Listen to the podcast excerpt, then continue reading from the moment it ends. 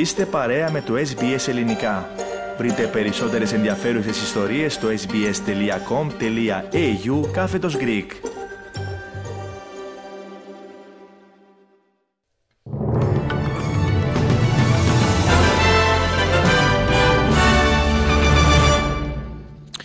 Οι ειδήσεις μας αναλυτικά. Οι Ηνωμένε Πολιτείες ξεκίνησαν αεροπορικές επιδρομές στη Συρία και το Ιράκ εναντίον οργανώσεων που υποστηρίζονται από το Ιράν. Οι Αμερικανικές επιδρομές έρχονται ως απάντηση της επίθεσης μη επανδρομένου αεροσκάφους σε Αμερικανική στρατιωτική βάση στην Ιορδανία από την οποία σκοτώθηκαν τρεις Αμερικανοί στρατιώτες και τραυματίστηκαν άλλοι 40. Σύμφωνα με τις Αμερικανικές ανακοινώσεις, επλήγησαν 7 εγκαταστάσεις με περισσότερους από 85 στόχους. Όπως τόνισε ο εκπρόσωπος του Λευκού Οίκου για θέματα εθνικής ασφαλείας, Τζον Κέρμπι, οι αμερικανικές αεροπορικές επιδρομές δεν ήταν απλώς η αποστολή ενός μηνύματος, αλλά ουσιαστικές επιχειρήσεις περιορισμού και καταστροφής των στρατιωτικών δυνατοτήτων αυτών των οργανώσεων. Τόνισε δε ότι αποτελούν μόνο την αρχή και ότι θα ακολουθήσουν και άλλα πλήγματα. This was about degrading capability, taking away uh, in a more robust way uh, than uh, than we have in the past, taking away capabilities by uh, the IRGC and, uh, and, the, and, uh, and the militant groups. Στην Αυστραλιανή επικαιρότητα τώρα προειδοποίησεις για πλημμύρες έχουν εκδοθεί για περιοχές που βρίσκονται στο Queensland Gulf Country καθώς ο πρώην τροπικός κυκλώνας Κύριλης συνεχίζει να προκαλεί προβλήματα. Ορισμένα τμήματα της Queenslandης έχουν δεχτεί μέσα σε λίγες μέρες όσοι βροχή δέχονται σε έναν ολόκληρο χρόνο. Παράλληλα υπάρχουν φόβοι ότι ένα νέο τροπικό χαμηλό βαρομετρικό που αρχίζει σιγά σιγά να εντείνεται στη θάλασσα των κοραλίων μπορεί να μετατραπεί σε έναν ακόμη κυκλώνα και να πλήξει και πάλι την Κουίνσλανδη. Σύμφωνα με τα προγνωστικά μοντέλα των μετεωρολόγων υπάρχει πιθανότητα 25% να μετεξελιχθεί σε κυκλώνα μέχρι την Πέμπτη. Ένας άνδρας ηλικίας 60 ετών περίπου έχει υποστεί σοβαρά εγκάβματα μετά από πυρκαγιά που εκδηλώθηκε σε κατοικία στο προάστιο Κάνλι Heights του Σίδνεϊ. Η αστυνομία υποψιάζεται ότι η φωτιά προκλήθηκε από εμπρισμό. Ο άνδρας έχει μεταφερθεί στο Royal North Shore Hospital όπου νοσηλεύεται σε κρίσιμη κατάσταση.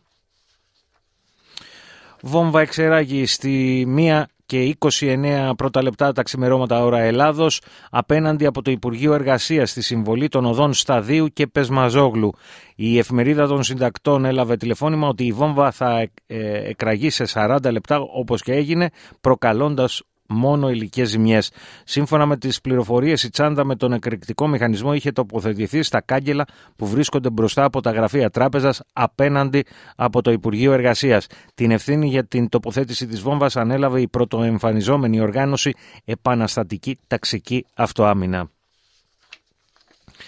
Εν τω μεταξύ, για τέταρτη φορά προκλήθηκε δολιοφθορά στον υποθαλάσσιο αγωγό ίδρυυσης, ο οποίος συνδέει την Έγινα με τη Σαλαμίνα, με αποτέλεσμα τη διακοπή της απευθείας υδροδότησης του νησιού από τις 24 Ιανουαρίου.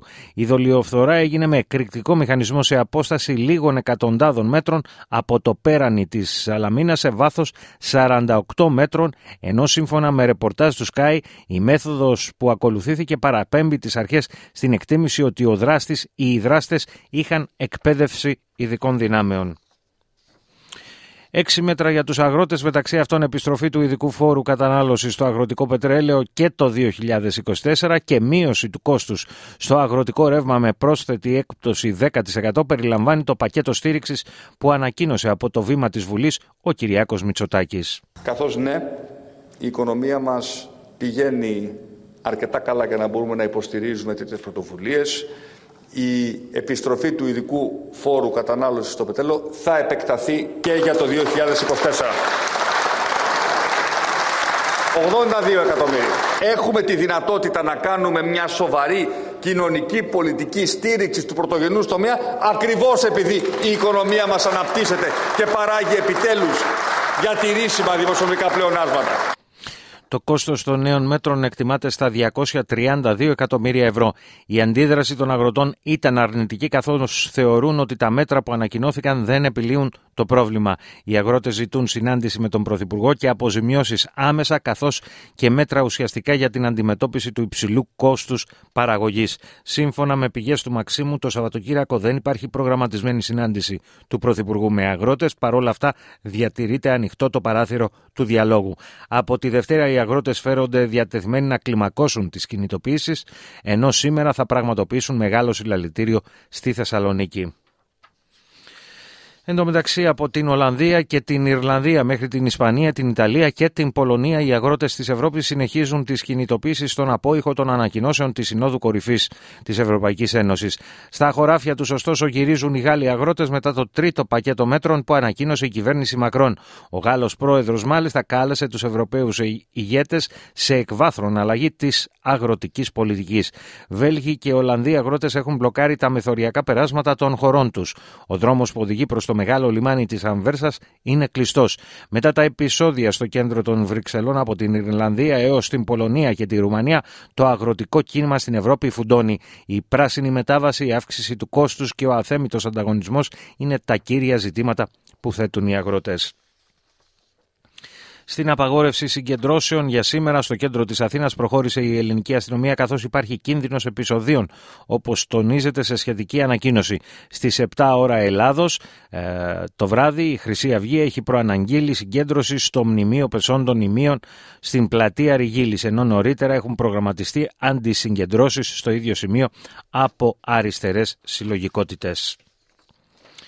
Η διοικήτρια της Κεντρικής Τράπεζας της Τουρκίας, Χαφιζέ Γκαγέ Ερκάν, παραιτήθηκε από τα καθήκοντά της, όπως ανακοίνωσε η ίδια με ανάρτησή της στο μέσο κοινωνικής δικτύωσης X. Η κυρία Ερκάν είχε κατηγορηθεί πρόσφατα από μερίδα του τύπου για ανεποτισμό, καθώς μια υπάλληλος της τράπεζας κατήγγειλε ότι απολύθηκε από την τράπεζα κατόπιν απαιτήσεως του πατέρα της Προέδρου. Η πρώτη γυναίκα πρόεδρος στην ιστορία της Τουρκικής Κεντρικής Τράπεζας κάνει λόγο από την πλευρά της για εκστρατεία σπήλωσης του ονόματός της. Η πολλά υποσχόμενη τραπεζίτρια είχε κληθεί από τις Ηνωμένες Πολιτείες τον περασμένο Ιούνιο μετά τις προεδρικές εκλογές προκειμένου να εφαρμόσει νομισματική πολιτική περιορισμού της ρευστότητας για να αντιμετωπιστεί η εκτείναξη του πληθωρισμού. Ο πρόεδρος Ερντογάν διόρισε ως νέο διοικητή τον πρώην οικονομολόγο της Amazon και υποδιοικητή της Κεντρικής Τράπεζας Φατίχ Καραχάν.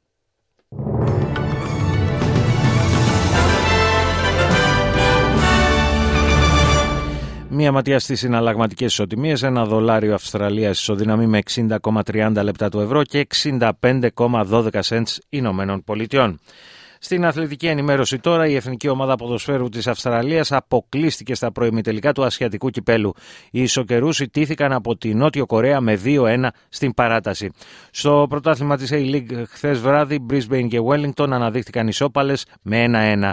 Η Perth Glory επικράτησε τη Melbourne City με 4-2. Σήμερα στις 5 η Western United φιλοξενεί τη Sydney FC, στις 6 η Newcastle υποδέχεται τη Melbourne Victory και στις 8 παρατέταρτο η Adelaide United αντιμετωπίζει τη Central Coast. Τέλος, στο μπάσκετ και στην Ευρωλίγα ο Παναθηναϊκός ιτήθηκε εκτός έδρας από τη Αλγύρη Κάουνας με 80-68. Οι πράσινοι μετρούν 15 νίκες και 10 ήττες και έχασαν την ευκαιρία να διατηρηθούν στην τρίτη θέση της Euroleague.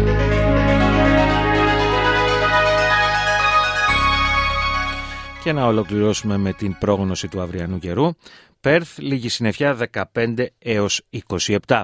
Αδελαίδα, έθριος καιρός με αρκετή ζέστη 18 έως 36. Μελβούρνη, ηλιοφάνεια και πολύ ζέστη 16 έως 37. Χόμπαρτς, σποραδικές βροχές 16 έως 22. Καμπέρα, κυρίως ηλιοφάνεια 15 έως 35. Γούλογκογκ, λίγη συννεφιά 21 έως 31 βαθμοί. Σίδνεϊ και εδώ αραιές νεφώσεις 21 έως 32, Νιου Κάσλ κυρίως ηλιοφάνεια 21 έως 36, Βρισβάνη λίγη συννεφιά 24 έως 32 Cairns σποραδικές βροχές 25 έως 32, Darwin πιθανότητα βροχής 28 έως 32 βαθμοί. Στην Αθήνα για σήμερα προβλέπεται κυρίως ηλιοφάνεια ενώ η θερμοκρασία θα κυμανθεί από 6 έως 14 βαθμούς και στη Λευκοσία σήμερα λίγη συννεφιά με τη θερμοκρασία να κυμαίνεται από 2 έως 17 βαθμούς Κελσίου. Σε αυτό το σημείο ολοκληρώθηκε το δελτίο ειδήσεων του ελληνικού προγράμματος της ραδιοφωνίας SBS. Εσείς όμως δεν αλλάζετε συχνότητα καθώς μετά τα σύντομα διαφημιστικά μηνύματα επανερχόμαστε με το υπόλοιπο πρόγραμμα μας.